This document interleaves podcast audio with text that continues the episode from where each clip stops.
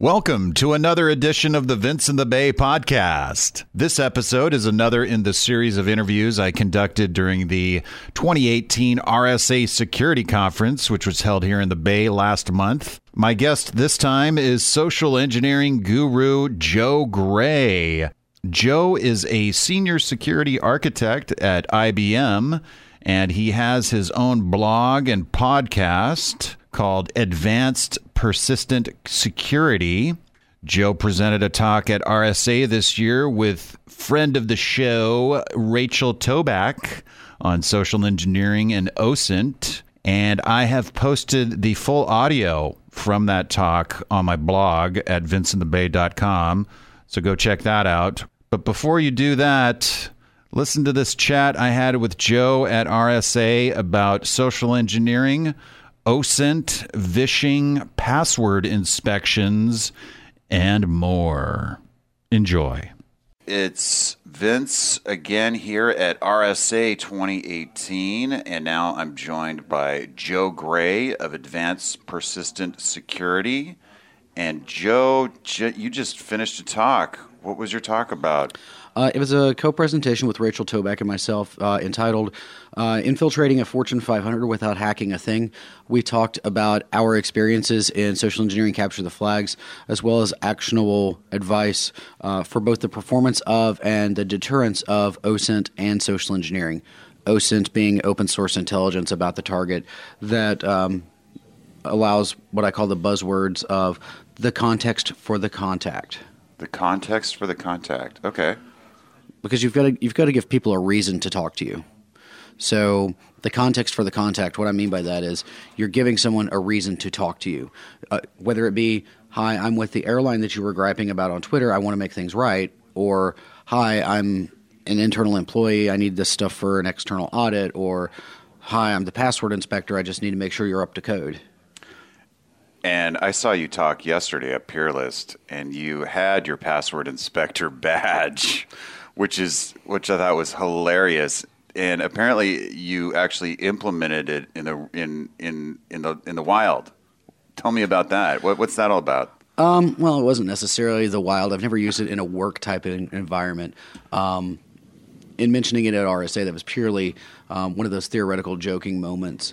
Um, but whenever I presented at SkydogCon last year, the hotel that hosted it apparently had a very popular restaurant in the bottom. People that weren't staying in the hotel came to eat there. Uh, I gave the last talk right before lunch, and I jokingly said, I will be doing password inspections in the lobby after this talk. Just uh, line up and I'll be there. And I walk out and the lobby's full. It's all these people in there eating. So, of course, I had to snap a picture and say what a great turnout it was for the password inspections. Oh, so you didn't actually inspect any passwords, though? Uh, not at that event. I have with others because I also have a hat that says County Password Inspector. So um, for example, BSides Knoxville, they uh-huh. have it at yeah. three locations. It's in Market Square. Um, two of the locations are bars side by side. The third one is across the square, um, basically a stone's throw away.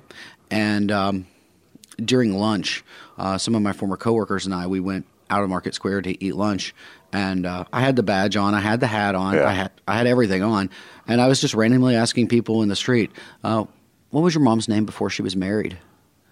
Oh, are you from here? Hmm. Oh, which high school did you go to? All these questions that I could use to reset passwords.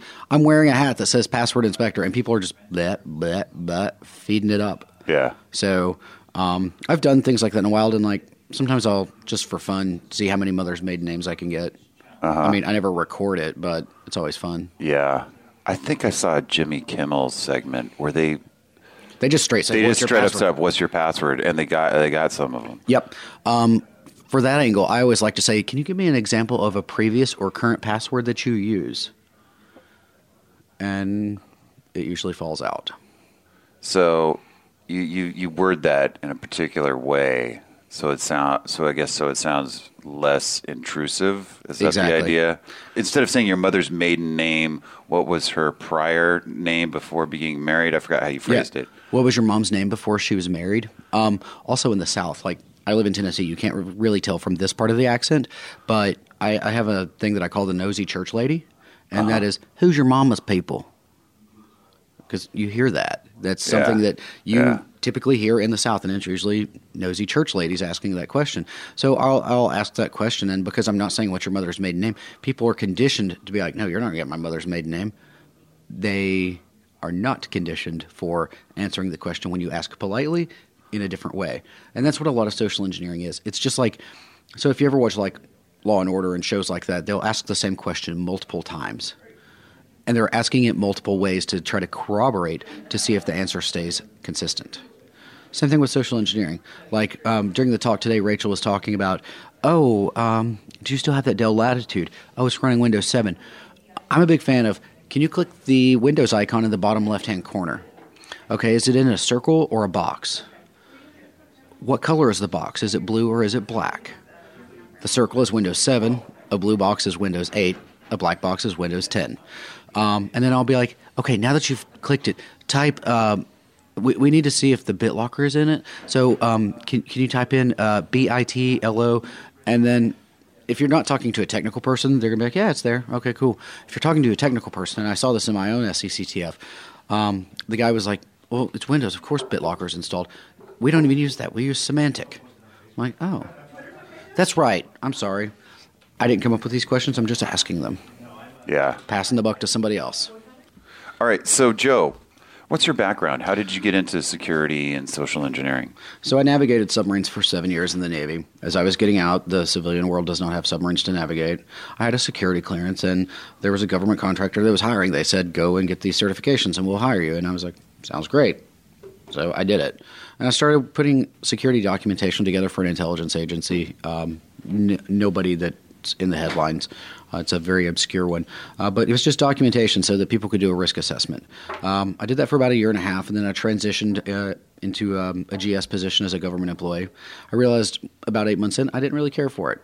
Uh, it was far too political for me. And then I went back to being a contractor um, as a senior Unix administrator. Uh, my government position was more of an auditor style position.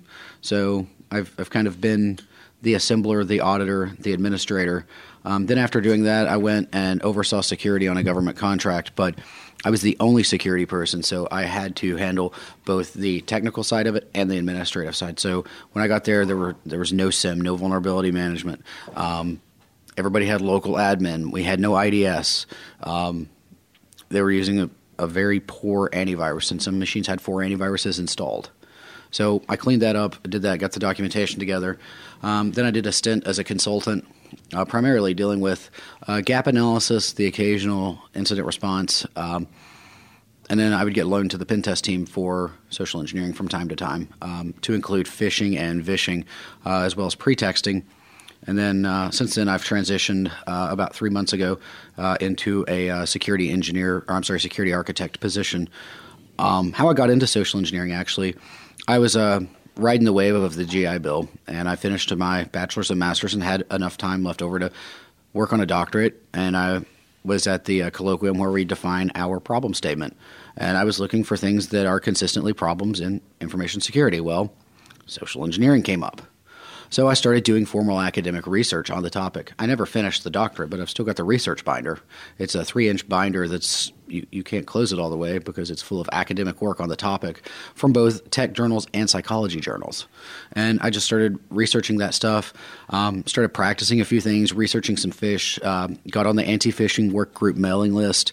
Um, I've read Christopher Hadnagy's books, uh, Michael Bazzell's books. There's a lot of books that I've used for. Uh, to learn it. There's a few that aren't within the tech space that you won't find in the same on the same bookshelf as, say, um, Violet Blue's The Smart Girl's Guide to Privacy. You know, you might have to actually go to the psychology section to find it, like Dr. Cialdini's Influence book, where we get the six principles of persuasion.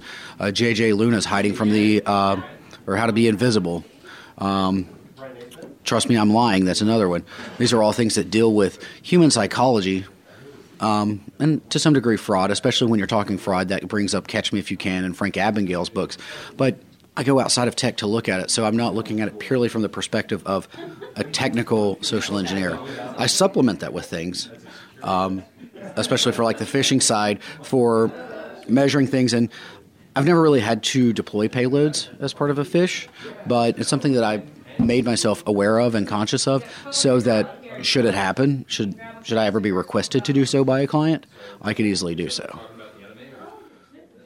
Um, okay, on the topic of phishing, now um, in in uh, your presentation yesterday, and I think it was part of your slides again today, you listed phishing, vishing, and then a bunch of other stuff. Oh, totally. Like what? What are the? What are the? What were the other things? There were some sure. there I've, I've never even heard. I don't even. I don't even never even heard. Sure. Of. We'll talk about the ishings, and we'll start with phishing. If you have an email account, you know what phishing is. Uh, if not, you can save 15% or more in 15 minutes or less by switching to Geico. Uh, with that being said, you can do very focused phishing, and that's spearphishing. You can go after C level executives or um, other senior employees, and it's called whaling, going for the big fish. And then we have vishing, which is voice phishing. Uh, usually, some people refer to it as pretexting as well, but pretexting is independent, and I'll get into that in a moment. And then smishing is growing, which is SMS short message service, text based phishing. Smishing, yeah, that was a new one for me too. It's uh, it's growing. And then uh, beyond that, we've got baiting, which you know you'll put something clever on a on the outside of a thumb drive, drop it off, put some malicious QR codes out, wait for people to plug it in and see what happens. Um, then tailgating, you know, it's just riding the wave in, and dumpster diving is pretty self-explanatory as well. I have uh, one. One of the things that wasn't on your list that I've heard of recently is pharming. Have you heard of pharming? Yeah, I mean it's relevant, but I don't consider that to be more of the social side because it's more. What is it exactly? It's it's more of a, an instance where you're going to do you're going to set up a website that's just going to look there, and you're going to be trying to snag credentials or something along those lines, and you're just going to let it sit.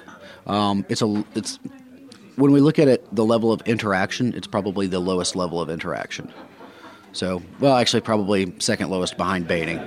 Okay. You create your payload, you put it on the media, you drop it. I mean, or you know, you, you can make a mixtape. Some people like mixtapes. So, and I think that one's kind of ridden off into the sunset because people have grown suspicious of things. They they prefer to be directed to do something as opposed to stumbling upon it. Because mm-hmm. pharming that brings in things like the watering hole attack, where you'll have some vulnerable piece of code running on a web server, and people come through, they do it, and then it just compounds. So. So advanced persistent security. What what what do you what do you do with that?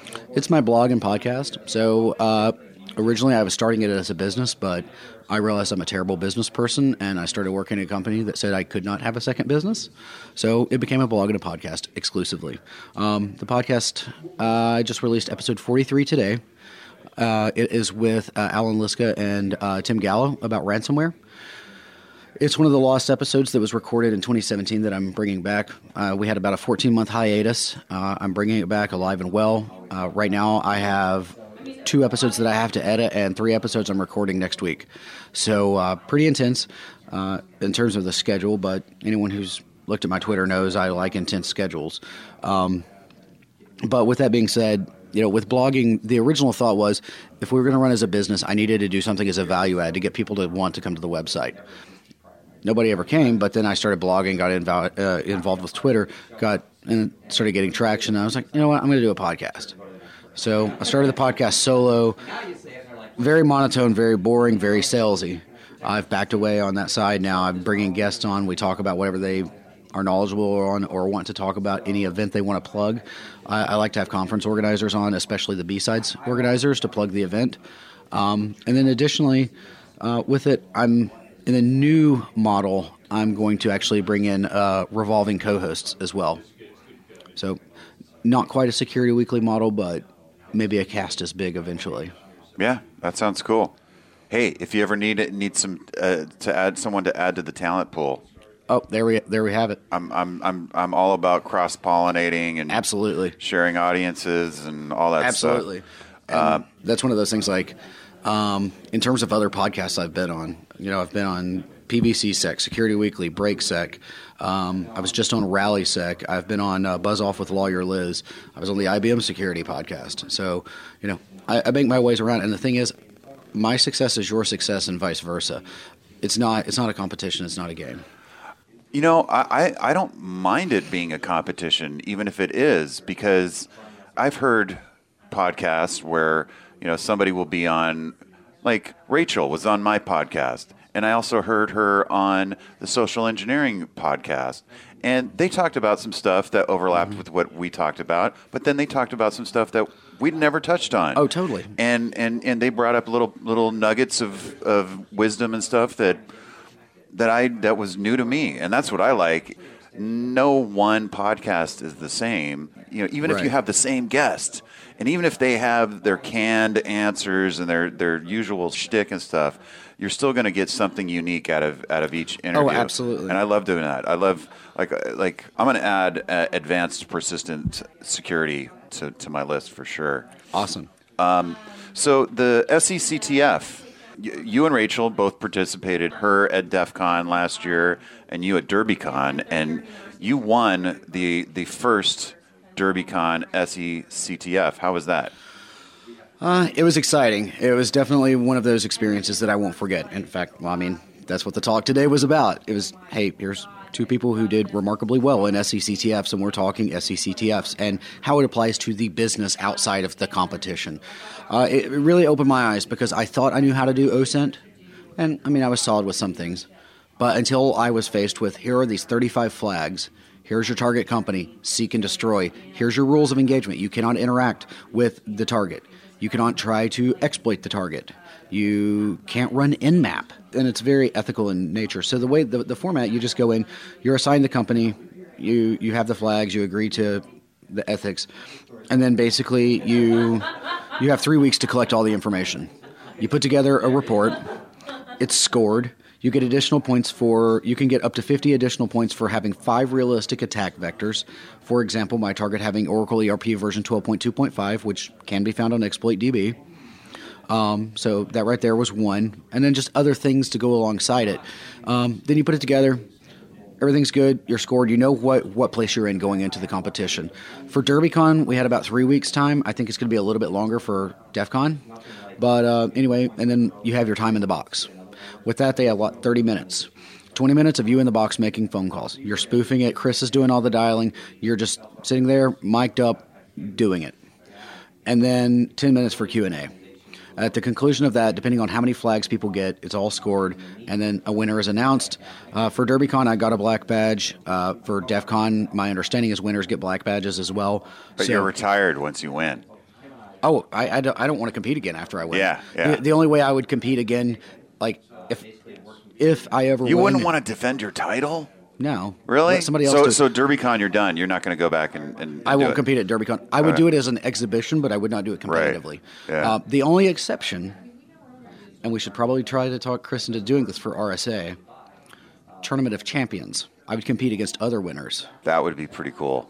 That because would, because I saw all these possibilities when I was at um, DEF CON's SE last year, mm-hmm. and because I participated and I was I was you know on stage performing in That's front of in essence what it 400 is. people, and I felt like a rock star. And it was such a rush. And you can't throw scripts at it. Yeah, well, not not well, you can't throw Python scripts at it. You can you can you can script your attack, but your your knowledge of Java, C, Python, PowerShell is irrelevant. Yeah. during this script, um, and it really brings in the improv state because when you talk phishing versus vishing, phishing, you can sit and think about your lies all day. You can wait to respond. It's no big deal. You don't have to respond immediately. When you're on that live call with someone, oh, you do. You have to be able to respond. You have to have the quick wits. So I had someone ask me, "Hey, what should I take in college to be a good social engineer?" I was like, "You need to, you need to understand the technical thing, of course, but for electives, I would eat it up with psychology, technical writing, theater, and improv." If you want to be like a hardcore social engineer, that's what I would do. But you know, it's it's it's way different, and I agree about the rush. Uh, one thing I did notice was the people who have never really been in front of li- like large audiences. They kind of struggled a little bit when they first got into the booth. Some of them it took until like minute 17 to really get everything washed out. But you know, with the amount of public speaking I did, I was just basically sitting there like making faces at the audience because I'm just waiting for someone to answer, and um, that that definitely adds to the fear factor as well. Because like when you're doing phishing as part of your job and you're in an office, you shut the door, nobody's going to be there to make fun of you. Yeah. So when you're doing it in front of, uh, I hear at DEF CON it's about 400 people. At DerbyCon, I think it was about two to 300. I'm unsure. But you know, it, it, there's a rush, and to make it even better, um, through OSINT, I knew that the deputy CISO of that company was going to be at DerbyCon, and he just happened to be in the room when I made the call. I didn't get, no one was able to get a picture for me, but they said he turned green, and because I knew he was in the room, when we called their COO, I said into the microphone while the phone was ringing, I was like, "Oh, this is the COO, by the way." Wow. It, she didn't answer, but nevertheless. What was the what was the uh, the the companies? What was the theme? The theme was Fortune 500 companies in and around Louisville. Oh, so local. They, so they were not in the same vertical. So like at DEF CON, they'll do security companies, video game companies, um, washing detergent companies. Just making something up yeah. there. I mean, if, if Chris wants to do that, I mean, he could go ahead and give us a heads up, and I'll I'll go ahead yeah. and get running. So, uh, oh, for somebody who's interested in social engineering and maybe wants to compete in one of these CTFs, or maybe they just want to apply it to the real world just to just sort of work on their skills. Like, what are some like real life scenarios that you can use? Just go out in the real world and chat somebody up and and say, you know, have your own little like Set your own flags. Set your own flags right on the spot. I just want to like mm-hmm. like work on my skills. Here's a challenge. Maybe I'll go into a supermarket and try to get the cash registers date of birth or something. Like what are some what right. are some things like that? Well, I mean, it's funny you should say that because I do recommend that very thing. Um, go out and talk to people. Talk to people you wouldn't normally talk to. If if you're a shy person and you're like afraid to talk to women, talk to women. If you're afraid to talk to old people or young people. Talk to all a variety of people. Stay be as diverse as possible. Get used to talking to them. Set a limit. Say you want to talk for 5 minutes, 10 minutes, 15 minutes. Set a time limit and then give yourself 3 to 5 flags. Through the conversation just casually ask see if you can get it. And then just make a note of it and then you'll learn how to tiptoe around it. And then if you want to start advancing, start reading body language like when people start looking away or if they look off to the side when they're saying something or if their face um, if the muscles in their face contract for no reason these are things to look at. And that that, that ties into things like uh, the art of body language um, neurolinguistic programming that type of stuff. Uh, dr Ekman's um, um, facial expressions uh, that kind of thing. But you know, realistically, you have to be able to carry on a conversation.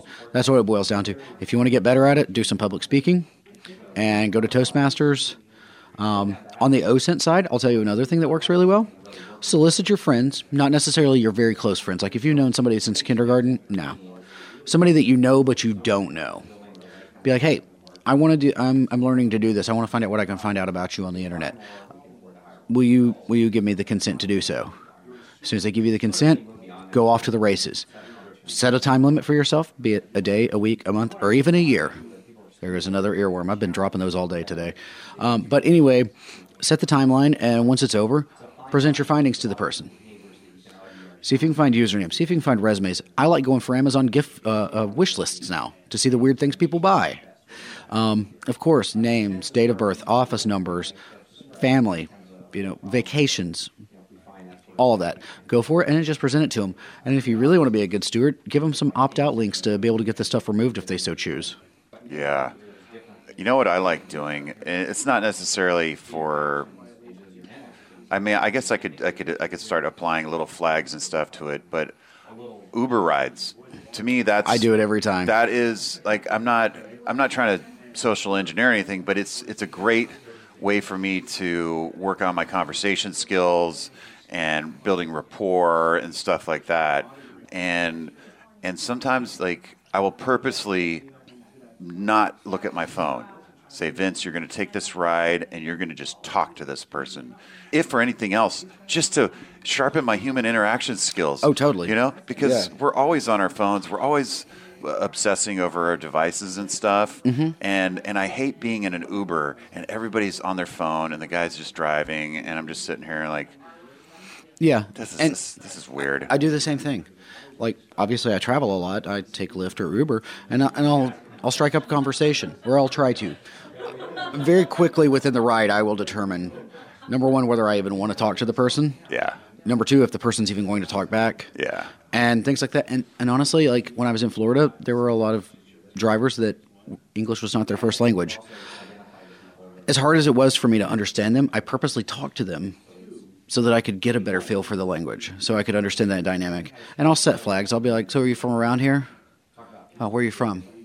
And then I'll make it a point to say something about where they're from.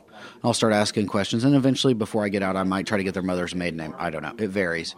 Um, if there's multiple people in the car, we'll all be running it at the same time. So, like if I'm traveling in a pack, yeah, that's it could be ugly for somebody. But yeah. but at the same time, I mean, here's a thought: if you really want to sharpen your skills, start driving for one of those two companies. The possibilities would be endless. Yeah, I have thought about that. Um, so, Joe, anything else that we haven't covered or something you might want to touch on? Ah, there's so much stuff. Um, so uh, I'll hit the charity bandwagon really quick. So in InfoSec, there's three charities that we really need to get behind, and that's Hackers for Charity, very well represented. Uh, Chris Sanders has the Rural Tech Fund. Uh, they donate uh, technology supplies to uh, rural areas. Um, they actually uh, donated a 3D printer to my high school. So it's pretty cool. And then Innocent Lives Foundation. That's Christopher Hadnagy's nonprofit, uh, the group of people that go off and hunt child predators for sport uh, to bring them to justice, which um, that's something I can certainly get behind. It's something I believe in. Um, having nieces and a nephew myself. Uh, but with that being said, as well, uh, something I'd like to bring people's attention to is uh, my mentorship project with Peerlyst called Through the Hacking Glass. It's basically, think of it as the piece between academia and certification. It's a means for people to learn, to learn new skills, to break into InfoSec, whatever, so that they can get better. Uh, we're working with vendors. We're not going to allow sales pitches or any of that, but we are trying to get the partnerships with them so that people can be assigned a mentor or mentee as appropriate, go through learning experiences, uh, performance based exercises such as labs, then go through a range where they apply everything and then they get a report card at the end that they can actually provide to a potential employer and say, I did the range. This is my score. Here are some references. It'll have comments from the team and comments from the mentor. So that's uh, definitely something I believe in. I believe in paying mentorship forward. I had some people that invested in me early on, and I try to return the favor. Um, and then beyond that, I think that's uh, really about it. Cool. And so, if we want to uh, follow up and uh, learn more about you and stalk you on the internet and all that stuff, where where can we go to find your your blog, your podcast, and uh, your Twitter account? My Twitter handle is c underscore three p joe. The podcast Twitter is adv persist sec. The website is advancedpersistentsecurity.net. I'm sorry for the long domain. I promise I'm going to get something to redirect it that's way shorter later. Um, the podcast can be found on all fine podcasting platforms iTunes, Google Play, Stitcher, TuneIn, I believe, um, and it's called Advanced Persistent Security. And uh, through the Hacking Glass on Twitter as at Hacking Glass. Um, and then if you want to connect on LinkedIn, you can look for me by name. Um, I'm pretty open with that. Uh, the only people I tend to turn away are uh, salespeople who just show signs of being too aggressive and not taking no for an answer. Right on. I would rather just say no than have to block them and just get mad. Gotcha. Right on. Joe Gray, Advanced Persistent Security. I appreciate you uh, meeting with me, and uh, good luck with the rest of your of your uh, of your of your speaking tour. Actually, speaking of that, if any of your listeners want a free ticket to Hacker Halted, I've got a coupon code for them. Hacker Halted, September 13th and 14th, Atlanta, Georgia. It's an EC Council event. We have uh, we're expecting about uh, 45 speakers. Uh, the theme this year is The Hitchhiker's Guide to the Galaxy. Yes, towels will be the swag. Um, but the coupon code to get in for free is HH, as in Hacker Halted, 18 as in 2018, JG as in Joe Gray, CON as in conference. Um, if you're interested in getting 25% off the training, uh, shoot me a message on Twitter and I'll give you that code as well. Um, but yeah, free admission. Tickets are normally 200 bucks. Uh, shared high and low. Anyone that wants to come, they can. Awesome. Right on. Joe, thank you so much. Appreciate it. Thanks for having me. It's a yeah. pleasure. Thanks for listening to this episode of the Vince in the Bay podcast. You can subscribe on iTunes, Google Play, and Stitcher. Check out my bloggity blog at vinceinthebay.com and hit me up on Twitter at Vince in the Bay. Until next time. Ciao.